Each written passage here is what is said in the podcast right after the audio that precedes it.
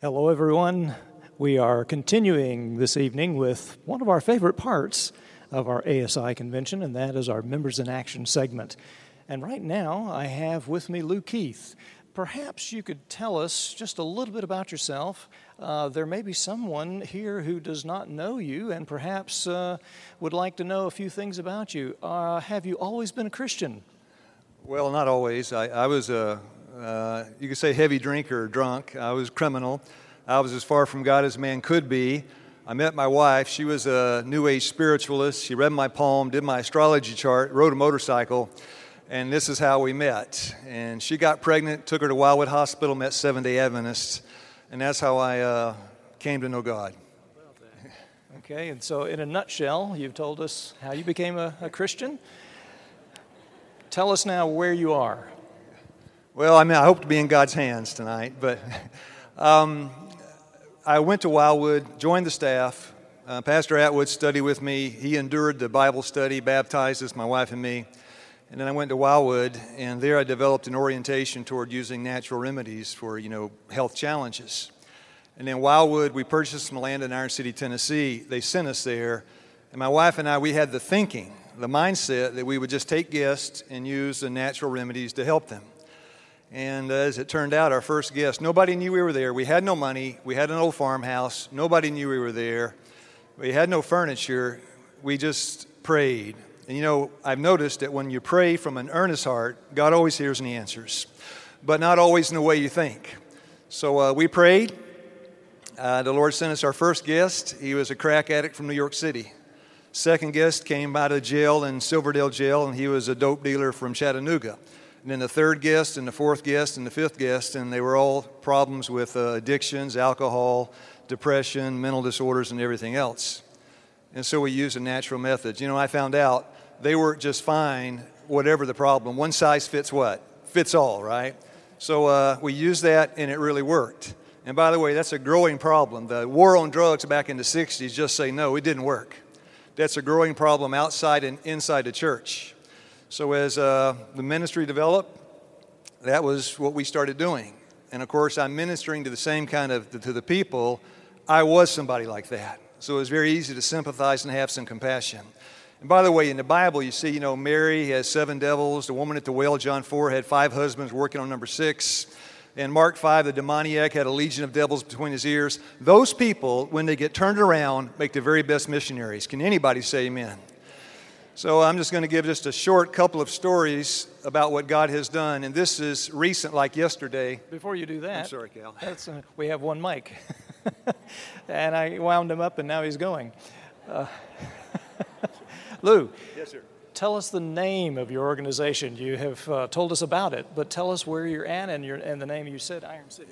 Yeah, we're in the uh, western part of Tennessee, Butler Creek Health Education Center.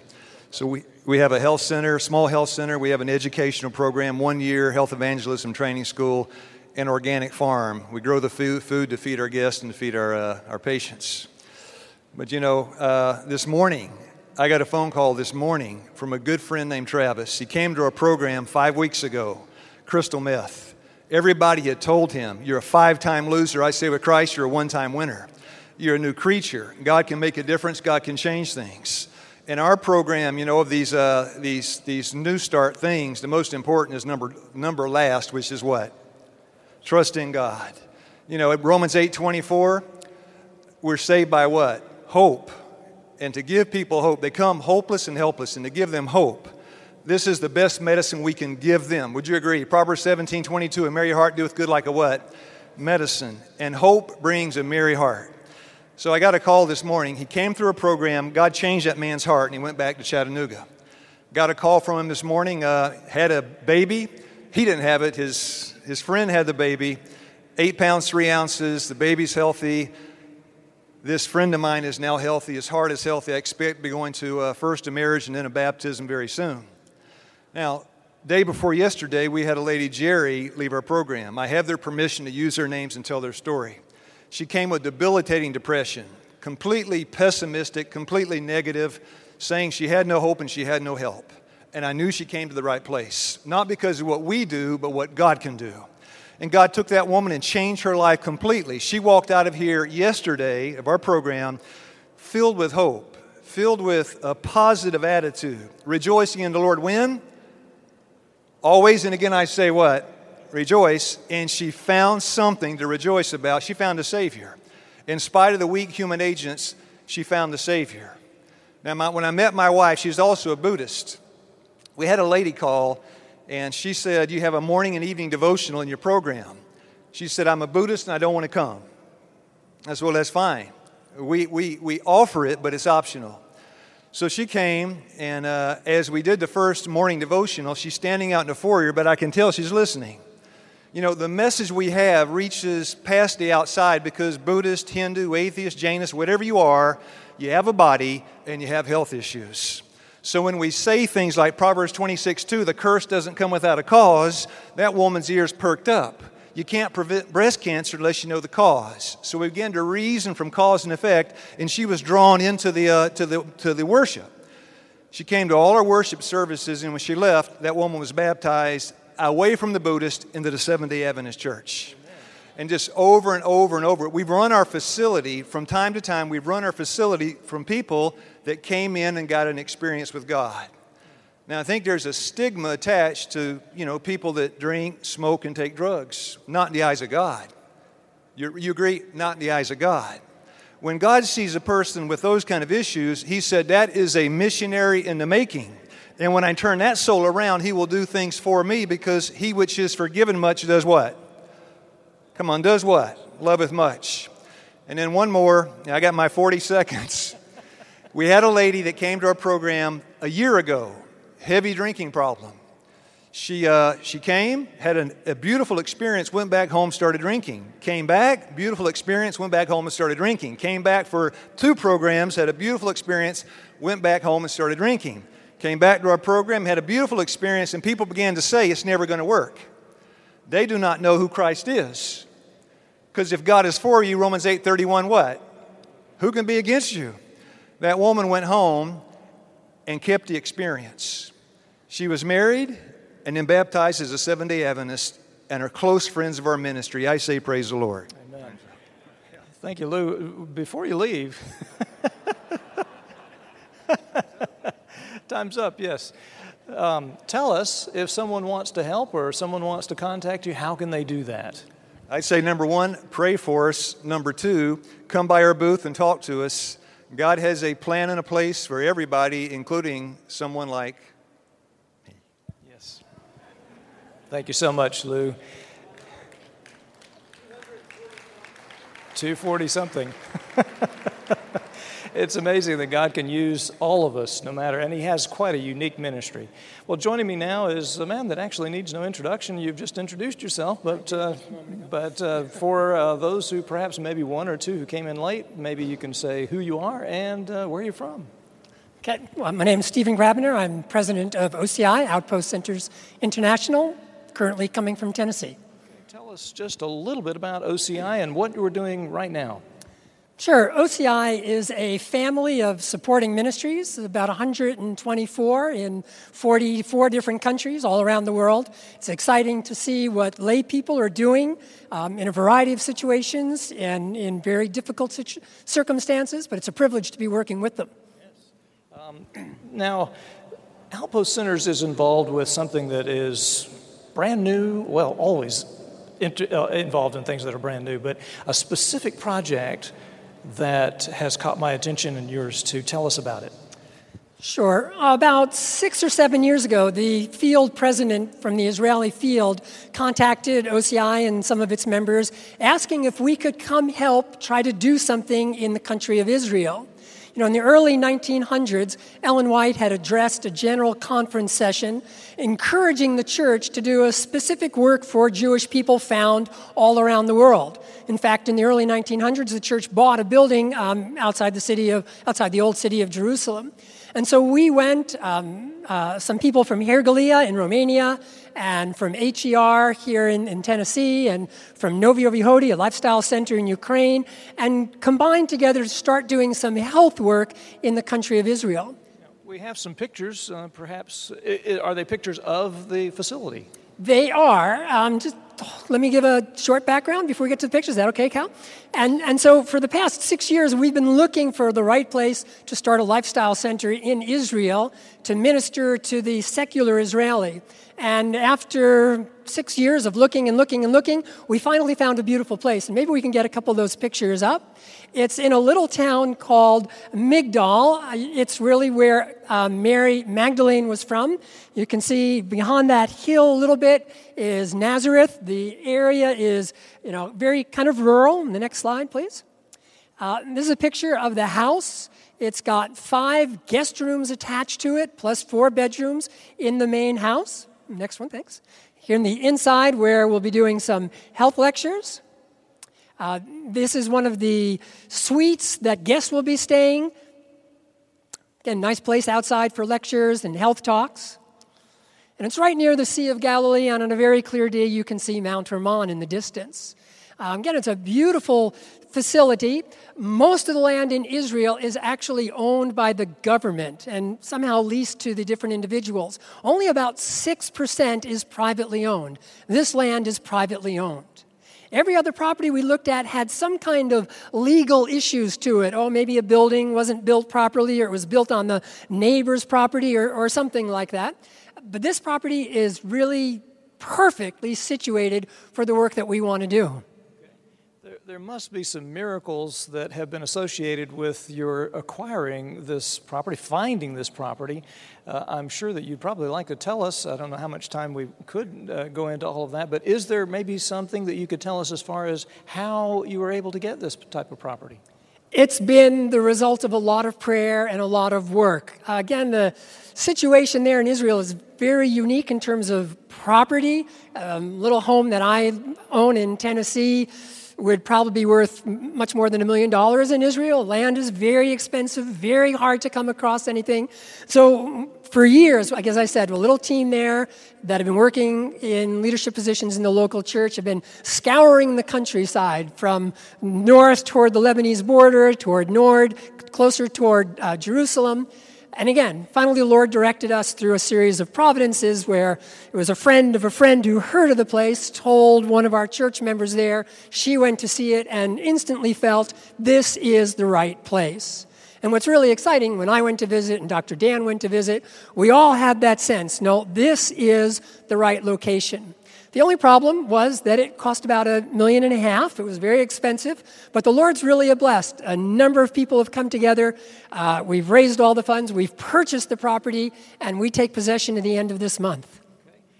There are some unique challenges in working in this particular type of environment, a very secular environment.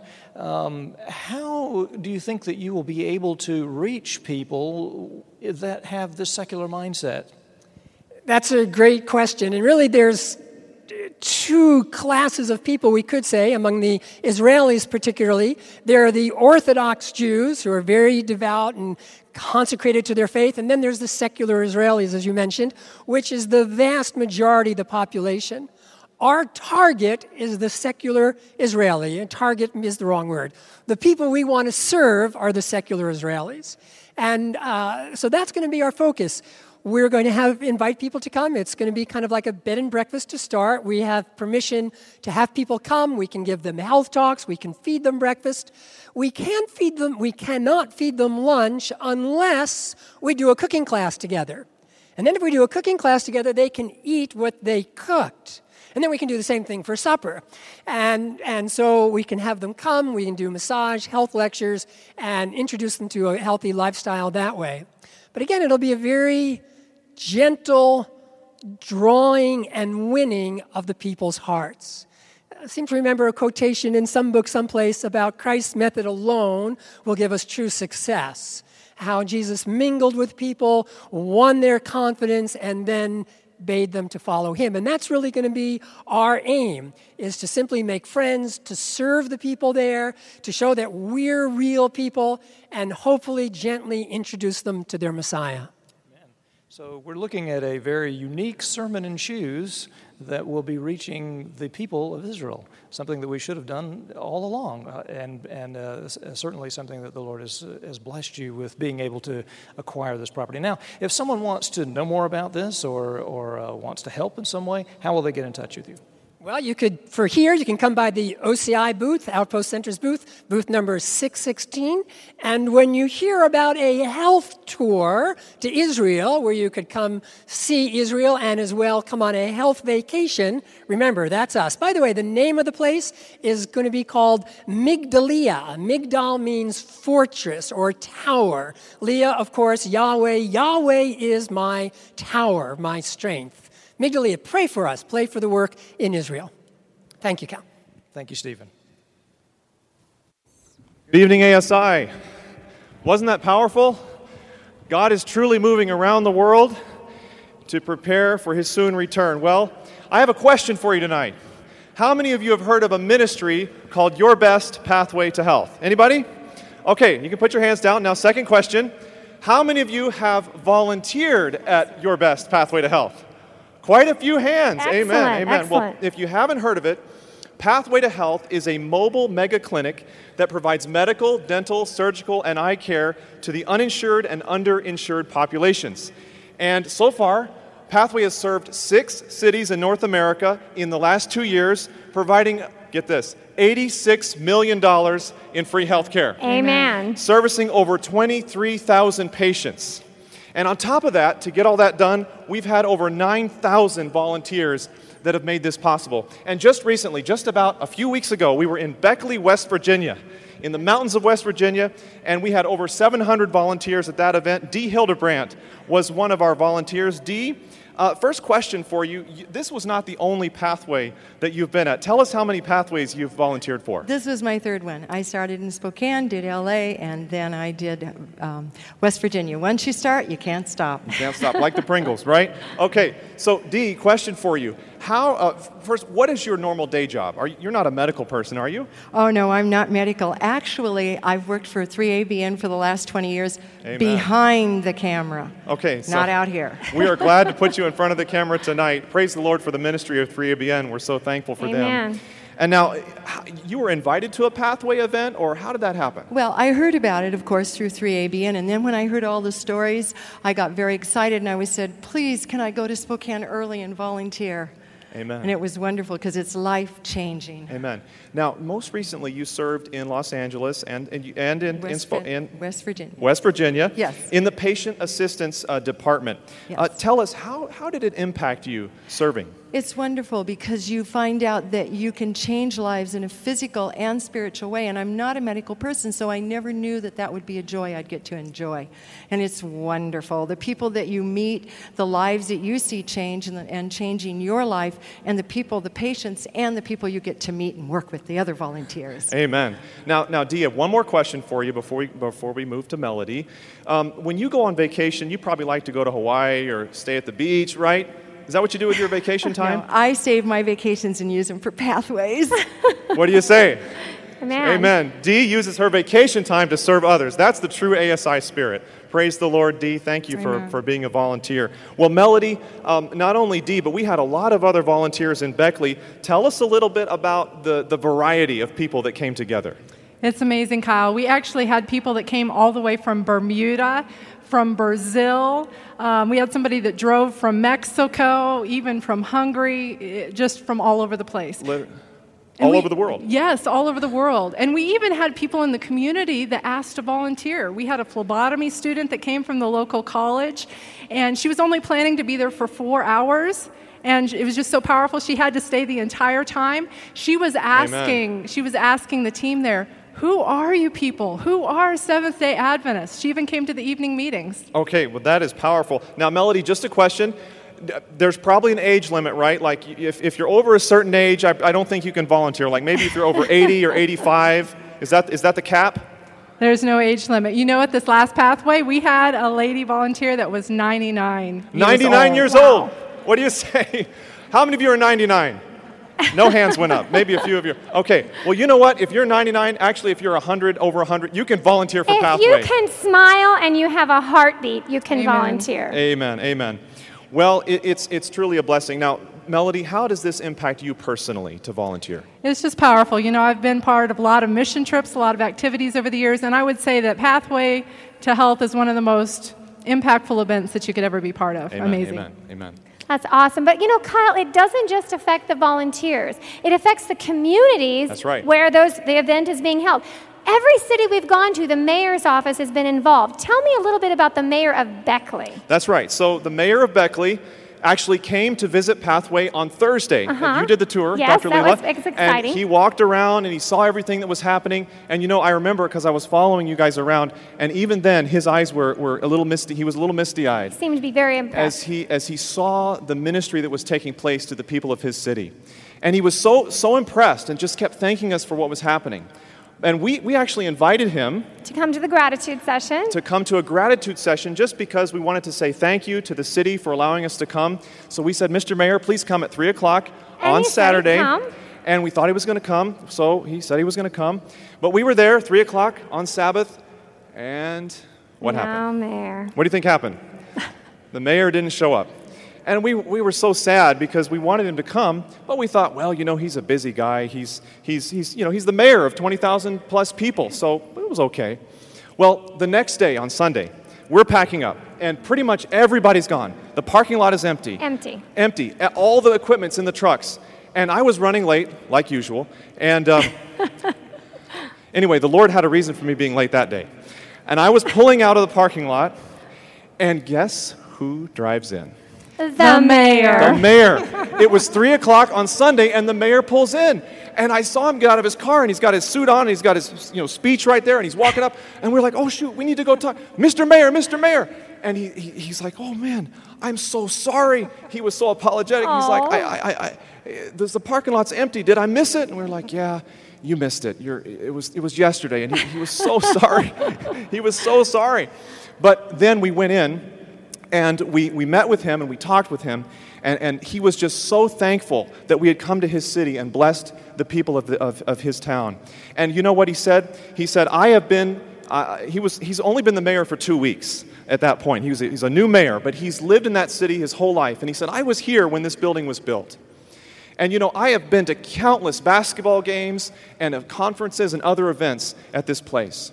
But never in my life, not in this entire 30 years, has every square inch of this building been put to better use than it was this week. Amen. Amen. And I want to thank you for ministering to our city. And you know, we prayed for him. And when we said amen, I looked up and his tears were streaming down his face. And he was so thankful for the ministry that had taken place. And you know what? He even said that he's coming to our evangelistic meetings starting this month. That's awesome, Kyle. That's so awesome. So it impacts not only the community, but it also impacts patients. And Beckley was very special because, you know, people get their teeth fixed and their eyeglasses and even haircuts, but in Beckley, something very special happened, Dr. Lela. You know, Tell Kyle, us about that. we decided, to me, I, every event was very special, but Beckley was especially exciting.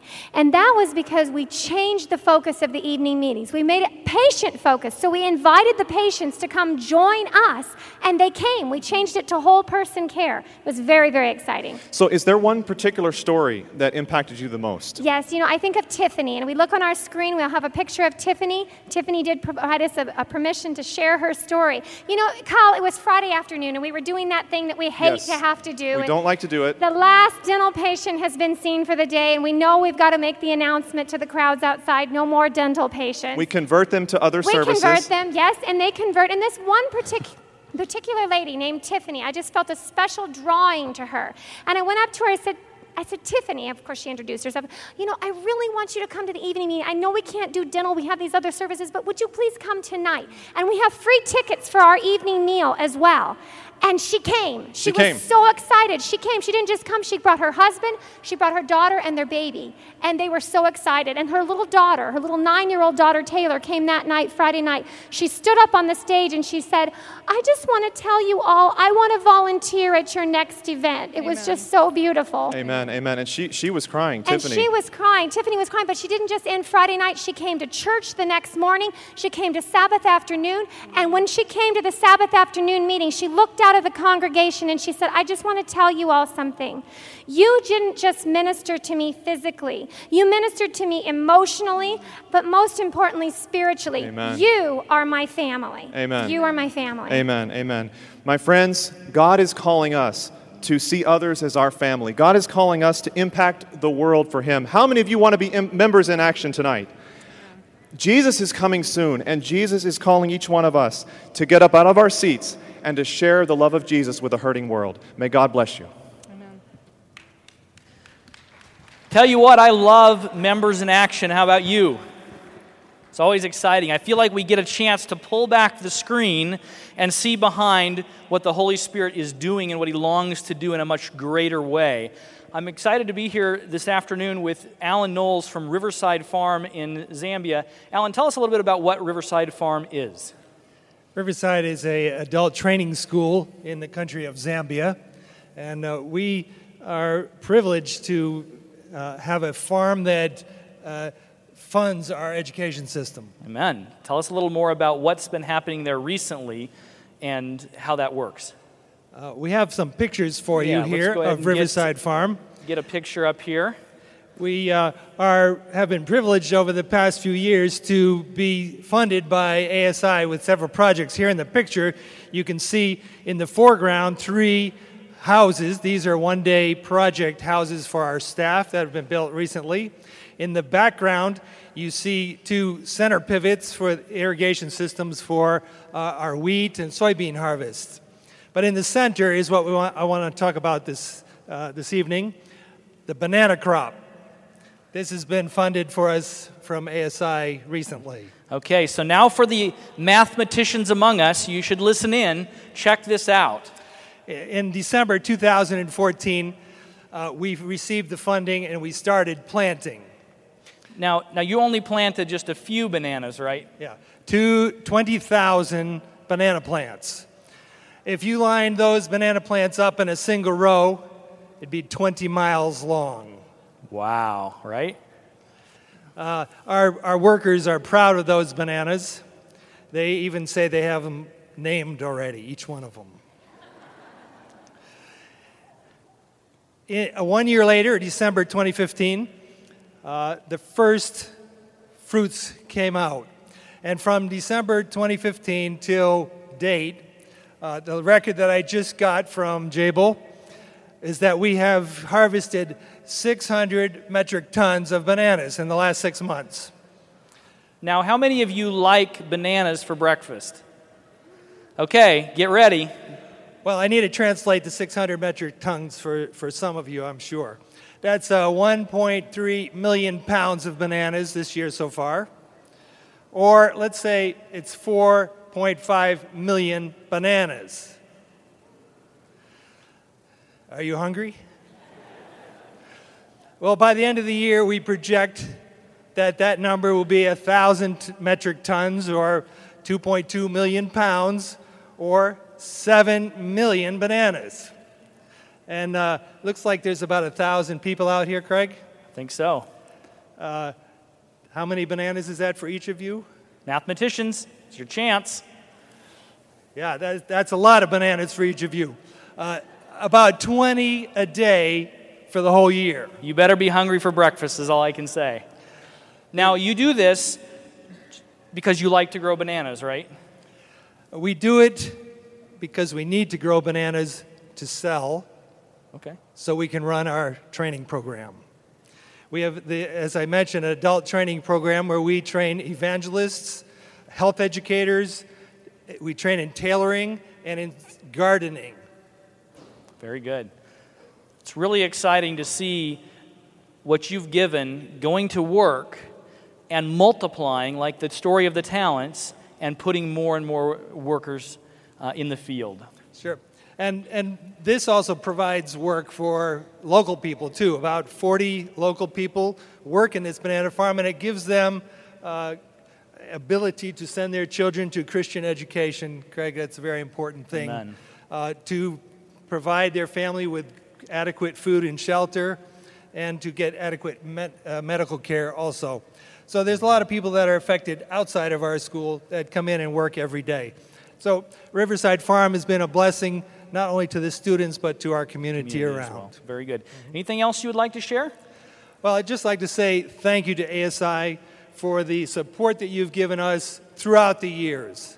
And uh, we hope to be faithful that we can have students trained to go out into the field to bring the coming of Jesus sooner. And we want to thank you for participating in that with us. Thank you so much, Alan, for that. Isn't that exciting? Can you imagine? That's a lot of bananas, man. The next project we've, we get to share with you is actually coming from Congo. Um, we've got uh, th- three folks here with us. We've got uh, Ungasa, uh, Pastor Ungasa. We have uh, Carolyn and Richard Leonard, and they're going to tell us a little bit about Train Them to Fish and the work God's doing in Congo. Tell us a little bit about what Train Them to Fish is and some stories that you have. Well, Train Them to Fish is to help humanitarian work as well as evangelism. And I have a little story that goes back to 2012 when um, there were a lot of Bible workers that had been trained and they had brought people to the Lord. And they always are there before the evangelistic series, Amen. so which helps. But the interesting thing is that there were five um, pastors from different denominations. There were three Pentecostals, there was one non denominational, and the other one was a Baptist. They became interested in this uh, evangelistic series. Pre Adventists. Yeah. And the three of them were sent to the Adventist U- University in Lukanga, and they are back now. They had six months of training, and they're working as lay pastors or Bible workers. And uh, last but not least, the retention rate with these newly baptized people is 95 to 98 percent. Amen. Unheard of. You know, that's really a testament, I believe, to doing solid groundwork with your evangelism project. That's so exciting. We've got another story. Richard, tell us what you have to share. There was a number of pastors who were meeting together one day, and this woman came up to them, and they says she asked them, "Can you uh, pray for me?" And they said, "Well, tell us a little bit about your story." And so they prayed for this lady. And what happened is her husband had left her, and she hadn't seen him for three her for three years, and wanted to just simply pray that uh, he could she could find them. Three days later, they came back. She came back and just all glowing because she was able to find her husband and he was able to come back. Amen. She asked to give a testimony to the church. And the pastor said, Well, please tell us your story so we can go ahead and have you do that. And as he told him, she had been a prostitute simply because her husband had left. She had no way to feed her and clothe her children. And the fact is that the church helped her have an education. She now has her own business, and she is a faithful member of the church. She wanted to be a member of it because God was in that church. You know, God's in the, in the business of changing some people's business. Praise the Lord. Amen. Pastor Angasa, tell us a little bit about your burning vision for the Congo. Yes, so the burning vision is to have a school of evangelism for the French speaking countries. Uh, the school will be based in, in the Congo. So God has already provided our, our land, our property, 34 acres. So Amen. we are training Bible workers already and lay pastors. And we want to include a training program for medical missionaries as well. Now, So- now, real quick, let me interrupt you. Now, there's lots of schools like that in, in the French speaking part of Africa, right? no, Are there any? no. It's really a need for French speaking training there in that part of Africa. There is a great need for a school of evangelism uh, to reach out to the French speaking countries in, in Africa because uh, uh, the gospel, you know, let me give you an example where the, the, the school will be located. It is uh, like a state of 9 million people, but the, there, is only, there are only 270 Adventist pastors. Wow. So these projects want to, to, to fill that gap and to train Bible workers, lay pastors, church planters, as well as uh, medical missionaries. So April, uh, we have been, we trained 68 people, and they are right now they, they are visiting families and over 2,000 Bible studies are going on every week. So Amen. God has provided the 34 acres property. So the, the, the project is already there, uh, and we are expecting that uh, God will provide funds to build the School of Evangelism to reach out Amen. to the French speaking countries. So tell me, if people feel moved to get involved, how do they find you? They can go to booth number 125, and uh, Train Them to Fish is there, and we'll be willing to talk to them and to share more about this ministry. Amen. Keeping your prayers, the work going on in Congo, it is a field that really, really needs more workers. Thank you so much for sharing with us today. Uh, We thank you very much. Thank you. You know, it's really, really exciting to see some really challenging fields being reached in different ways by the gospel. And I'm actually excited. Uh, Jason's here to share with us about the work of Kibidula Farms in Tanzania. Tell us a little bit about what's going on at Kibidula there in Tanzania. Um, at Kibidula, we have a training center where we train uh, Bible workers uh, to go out as missionaries throughout Tanzania. And one of the places that's particularly challenging is in the very south of Tanzania. It's almost all Muslim. I don't know if you realize that Tanzania is almost half Muslim. And so in the south, where it's very Muslim, it's a particularly challenging field there. Wow. So tell us, do you have some stories of the work that's going on there? Yes, I just have the testimony of John. He's a missionary who was trained at Kibidula and then sponsored by Kibidula to work in a village in the south of Tanzania there. And um, he left the village where he stays one day and he was in another village giving tracts and he happened to cross through the yard of a, a mosque. And a bunch of people from the mosque saw him cross that area. They weren't sure who he was or exactly what he was doing, but they quickly caught him. And without asking many questions, um, they pronounced sentence upon him that he would have to die for desecrating um, the mosque or the ground around the mosque with his presence. And um, it just so happened that as they were waiting for um, some tools or whatever to accomplish the sentence that they had pronounced upon him, someone happened to ask him, So, who are you? What do you do? And he was kind of thankful for that opportunity to say, I am a Seventh day Adventist, and this is what we believe. And so they started asking a few questions about, well, what do Seventh day Adventists believe? And he pointed out that, well, we don't eat pork, for one.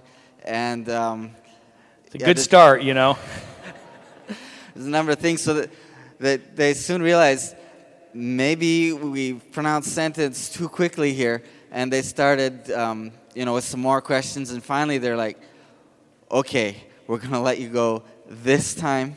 And actually, in the end, they gave him freedom um, to continue handing out tracts in their village.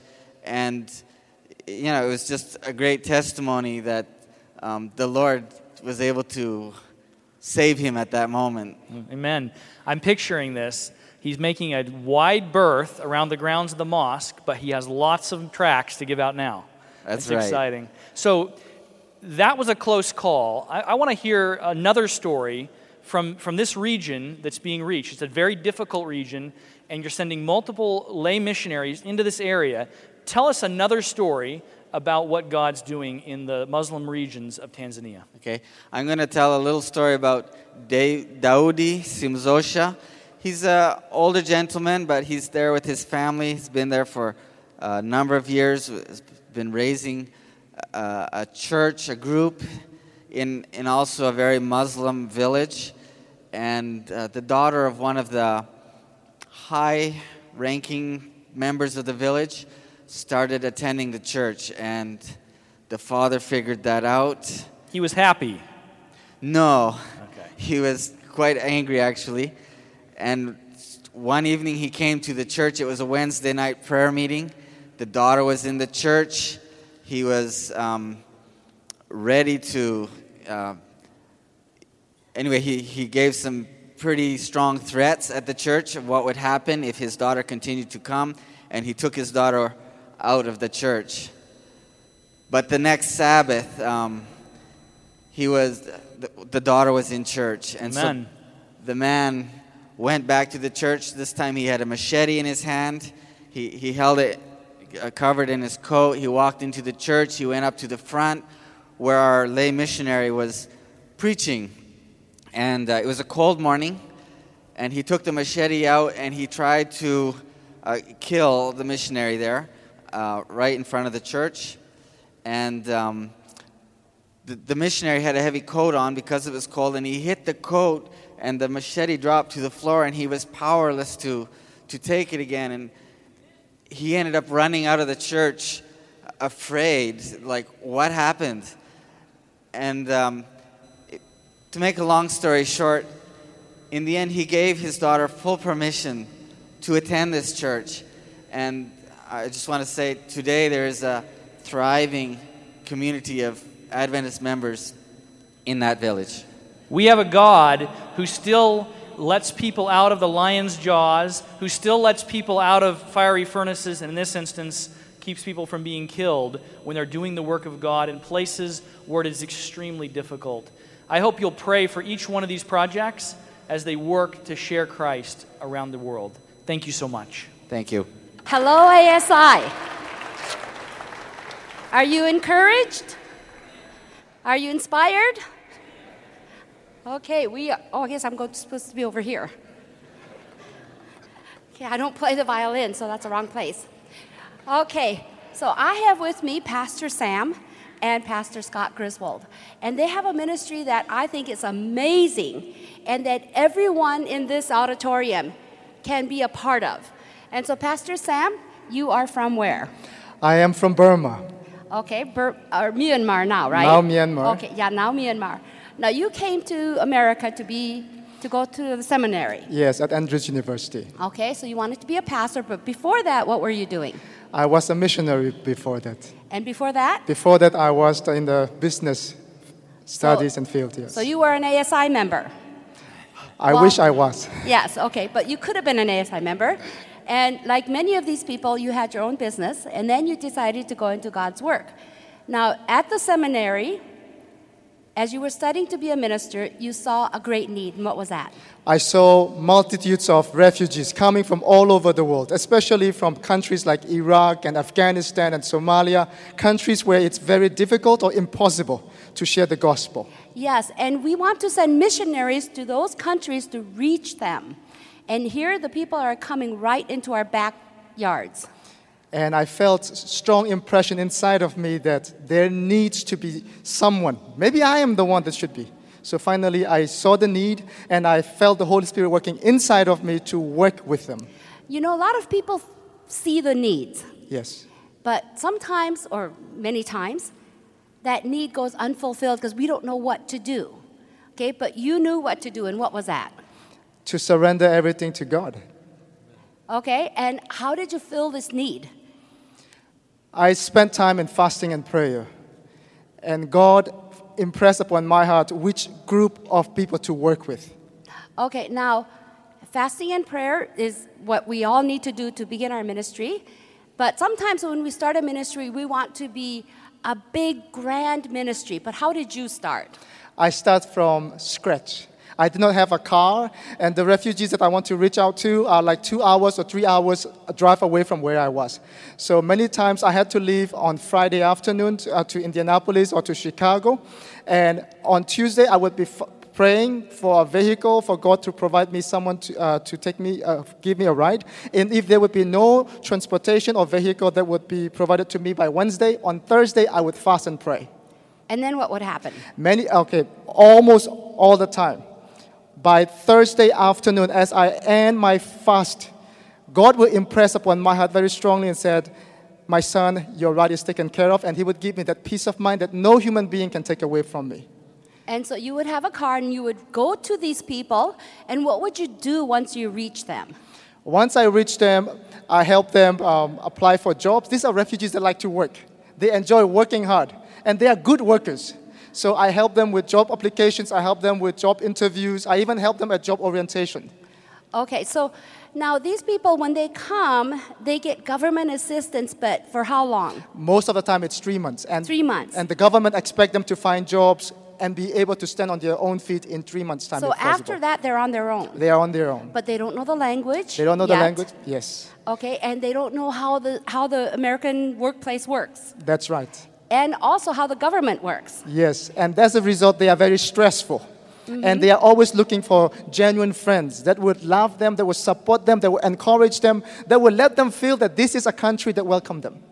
Okay, so you fill that need, and then how does that translate into sharing your gospel? When I share them, when I help them with their needs, you know, whether it be going to the uh, doctor appointments, whether it be going to, to get, help them get a dr- driver license, by showing them Christ's love and, and grace and compassion and helping them with their day to day challenges and needs, we begin to bond together. There's this deep level of friendship and trust that they have. And as a result, they begin to ask me who I am and what I believe and why is it that I am, as, as a full time student, would be helping them. Okay, so Pastor Scott, you are part of the ASAP, and what does that stand for? ASAP Ministries stands for Advocates for Southeast Asians and the Persecuted. And we're simply trying to encourage and support work among Southeast Asians overseas, but also here, and also for those who've come country, from countries where there's war or persecution. So Pastor Sam is a part of your part of your ministry. Amen. Okay. Now you have you shared a very interesting testimony with Yes. me, and, and I would like you to share them with them. I've, at the end of my studies at the seminary, I asked God to show me where He wants me to work. And I, as I was fasting and praying on the Sunday, God impressed upon me very strongly that I need to work with the refugees. And I asked Him, Lord, which refugees group? The one in Chicago, in Lansing, in Battle Creek, in Grand Rapids, or in Indianapolis? And God said Indianapolis. So my next question is okay, I need to go and work in Indianapolis, but I don't have a car. And I need gas money. And I need to rent an apartment. And I don't have money for apartment. I, there's no one, no, no organization that will be supporting me. But how will I go and reach out to them? And as I was fasting and praying, as the sun was setting down, God impressed upon my heart and said, My son, how many years were you at the seminary? I said, Four years. Do you owe any money, a single cent to Andrews University or any one or organization? I said, Lord, no one. And the Lord impressed upon my heart and said, As I have taken care of your needs for four years without anyone sponsoring you, I will take care of your needs. Go to Indianapolis. Okay, so now God did send you to Indianapolis, and you've had amazing experiences there. And what is the result? What was the end result? I understand you planted a church. Yes, the, the end result is that uh, at the beginning we started about seven or eight people. With that, with God's blessing, we have about uh, 65 baptized members in, in that uh, church plant. Amen. Now, ASI members, you can reach the refugee community in your city and in your community. And how do they do that, Pastor Scott? There are a whole lot of ways. He shared with you many of the ways that you can just care for people as they first arrive, as they are trying to get used to the things here. But to just summarize it in the time we have, I would encourage people to go to the website reachtheworldnextdoor.com or stop by and pick up a kit that we have prepared at the ASAP Min- Ministries booth there. And what number is your booth? It's number 408. Okay, 408. You know, we're looking to go into mission fields. Sometimes we can't go to a lot of these countries, but you have these people right in your backyards that you can work with. So thank you so much. Thank you. Okay, next we have a gentleman that has a amazing ministry, and his name is Sean Diabru. Now, Sean, I met him uh, uh, last year, last last year, and as soon as I met him, I knew he needed to be involved in the ASI Officer Corps, and so we twisted his arm and everything else, and he is our Mid America ASI Vice President for Membership and Recruitment. So now I would like you to share just a very short testimony. God has been so good to me. Um, my very short testimony in this context um, when I was 17 years old, I suffered a spinal cord injury. Uh, I was seven day Adventist going to a non denominational school, um, and there was a school shooting where I was, and I was paralyzed. Um, but God is so good. Um, as I said, I was a seven day Adventist, and so I understood the great controversy and understood that um, God, although He is ultimately in control, uh, He is loving and kind. Uh, he protected me from further injury, and He's given me an opportunity to witness and to serve Him. So that's a brief. So, as a result of the, the shooting, you became a paraplegic, but you didn't let that slow you down. No, um, God is too good for that. Um, and so He uh, allowed me to go on and graduate from high school, graduate from college, go to graduate school, um, and then to begin a professional life from there. Yes, and your profession is a lobbyist, and I've never actually met a real lobbyist before. So tell us what you're lobbying for. Um, I, I've lobbied for um, a few different community um, groups and non for profits um, and centered around the issues of health care, community based services, uh, civil liberties, a um, variety of different other, um, um, uh, different other um, subjects as, as well. Okay, so in addition to your lobbying activity as part of your living, you have a ministry. And what is that ministry? It's the Midwest Center for Civil and Religious Liberty. Uh, we are a non for profit um, uh, organization that's dedicated to protecting and advancing the issues of religious liberty and civil liberties within um, our society at the local and state level and regional level. So, as part of your ministry, you monitor legislative activities in some states Missouri, Iowa, Nebraska, and Kansas right now, right? Yes. But you would like to expand to where? Um, other areas within the Mid America Union and also the Midwest, um, if possible. Uh, we are uh, headquartered in Missouri, um, and so that's where the, the, the majority of our legislative advocacy takes place. Okay. Now, you also train members in churches and how they can get involved. And, and how do you do that? That's really the thrust of our concern um, because there's a lot of information out there, and uh, so we don't suffer from a, a lack of information. Um, but we do uh, need to be able to follow through on the knowledge that we've been blessed with Seventh day Adventists. And so our real burden is to help lay people and others who may not be um, involved in religious liberty, even though they may be policymakers or attorneys, uh, to get involved, to understand what the issues are, to be able to communicate uh, with legislators and policymakers, and to form relationships uh, really for the primary basis of of trying to help people to understand the three angels message, but also to influence policy. Right. Now, we want to influence policy because we know the great controversy and we know the Bible prophecy. Yes. And we know what's coming down the road. Yes. And so, why do you do this work? Um, there is a moral purpose to prophecy. And so, it's not just for us to know what's going to happen um, and just to kind of sit back passively and allow things to happen is for us to be able to get involved as the Lord leads us, uh, to perhaps help to hold back the winds a little longer so the gospel can be preached and lived in relative peace. And so that's kind of our burden at the local and state level because many of the various things that threaten our civil liberties and religious liberties, they happen more at the state level more than at the federal level.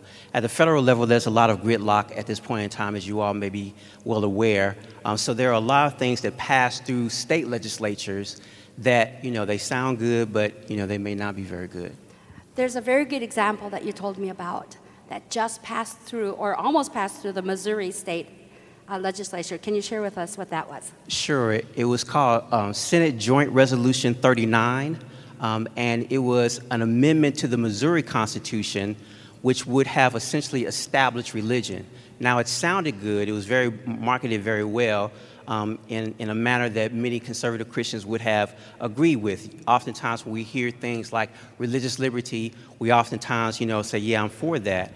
However, when you looked at the proposal and looked at the bill itself, it actually established a particular religious point of view within the Missouri Constitution. Now, whether or not we agree with a particular policy or particular uh, piece of theology is really not the point. The point is, we really believe in separation of church and state, amen? And so, therefore, we want to avoid the situation where there is within constitutions, within statutes, particular theological viewpoints, even if we agree with them, that would then be enforced by law. Because even on this one hand, this may be something that some people would agree with. what happens next when there's something that we don't agree with, whether that's the Sunday law or some of the aspect that would affect our religious liberty. And so SJR 39 was looked like it was a freight train. It went straight through the Senate. It looked like it was not going to be stopped. Um, but God is good. Um, we talked with legislators. We did some public affairs work. Uh, we did some other things in coordination with, with other partners. Um, and it failed in, communi- in committee by one vote, just one vote. Um, and so um, the way this is applicable to you, you may not live in Missouri, um, but as I said, proposals like this go through state legislatures all the time. And so we have to be vigilant. Yes, thank you so much. And you know, we're going to be praying for you, and I think this is something that we all should be interested in. Thank you. So thank you so much for sharing. Okay, next we have someone that many of you already know, Moses Primo. He is uh, the Moses. What are you? I'm director of broadcasting and engineering for uh, 3ABN. Yes, he's the director for broadcasting for 3ABN. So we have. How long have you been there? Uh, almost 25 years. 25 years, okay. And so you're very involved with that and very busy. But now you've started another ministry. Yes, the Lord has uh, impressed me that, uh, you know, I was really privileged to be in a uh, generation like this that goes from a uh, six, eight foot satellite dishes uh, to a small internet connection with set top boxes. And uh, I saw um, other companies like the Roku and some other Like companies, Sky Angel. Sky Angel, doing uh, a lot of uh, channels that are not good for uh, your family. So the Lord impressed me to create something that would be uh, seven day Adventist content, not only for the seven day, but the content would be uh, only seven day Adventist. Okay, so because you weren't busy enough, you decided to start another ministry. Okay, and what's the name of that ministry? Uh, it's a my SDA TV. The reason is I want everybody to have this is my SDA content. Okay, so this, this network is strictly Adventist programming. Yes, it is uh, strictly Adventist programming, but not only for Adventist. Right, and, and who provides this programming? Uh, they are all the uh, channels, uh, the seven Adventist channels like uh, 3ABN. and We have eight channels for 3ABN. They are all high definition uh, in the box. Um, there's Amazing Discoveries, Amazing Facts, LLBN. And one other factor that I wanted to emphasize in this box is we have a lot of uh, different languages. It is my goal to be a, uh, the center of uh, all the Seventh day Adventist uh, uh, portal uh, for many different languages to be able to connect to that and be blessed with the material that we have. Well, amen. Now, this is your wife, Ajima, and she is on your staff. Yes. So this is your ministry, but she does all the work. Always. And, and what do you do? I am the treasurer and I do the shipping and I help answer the phone. Okay, Yeah, very she good. prays with uh, some people, uh, especially elderly people that uh, call and uh, tell that uh, their uh, lives has been changed and that there is hope because now they have the content available on the TV with all the message that uh, gives them hope for living. Now, how do you accept content from media uh, people, sources? It's uh, as long as uh, with uh, the 28 fundamental beliefs of the SDA Church, uh, we uh, just uh, provide that uh, ability. It's uh, free for the uh, networks, uh, all the channels, and not only TV but radio also. And we want to invite uh, you know all the ASI lay organizations that have media content to be on the box. Um, we have uh, three different boxes. Okay. Uh, we want to show them. the. This is uh, the smallest one. I was telling you we went from a uh, 10 foot satellite dishes to uh, as a sm- uh, smaller than a business card. You just connect this little one to the internet and you connect it to your TV set, and you can get a high definition quality. And uh, not only that, you put on your pocket, you can travel with it, or you can. Uh, we have uh, a lot of people that are using as a ministry tool. Uh, they buy in quantities to uh, give out and minister to other people. Okay, so you have you have three different sizes that people can use to play the content for any kind of, of venues like public evangelistic meetings, for home meetings, for Right. all that. And then you also have the part where people can send in content. Right. Uh, we have also uh, one very important factor that uh, we made sure to have is the video on demand. Today, nobody has time to watch what they want at the time that uh, the networks want. So we keep in the memory of the box uh, 30 days of 24 hours of programming. So if you come into ASI, you see something you like it, you go back home, you can watch it again or share with your uh, friends or families.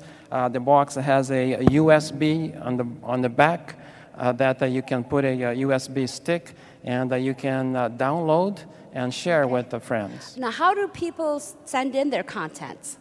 Uh, we uh, uh, received the URL from the ministries and uh, we just uh, propagate that uh, distribution through the box. Okay, we just have a few seconds left. Do you have a testimony that you can share with us of somebody that used the box and changed their lives? Well, thank you for asking that because we don't have a lot of time and I was worried about it.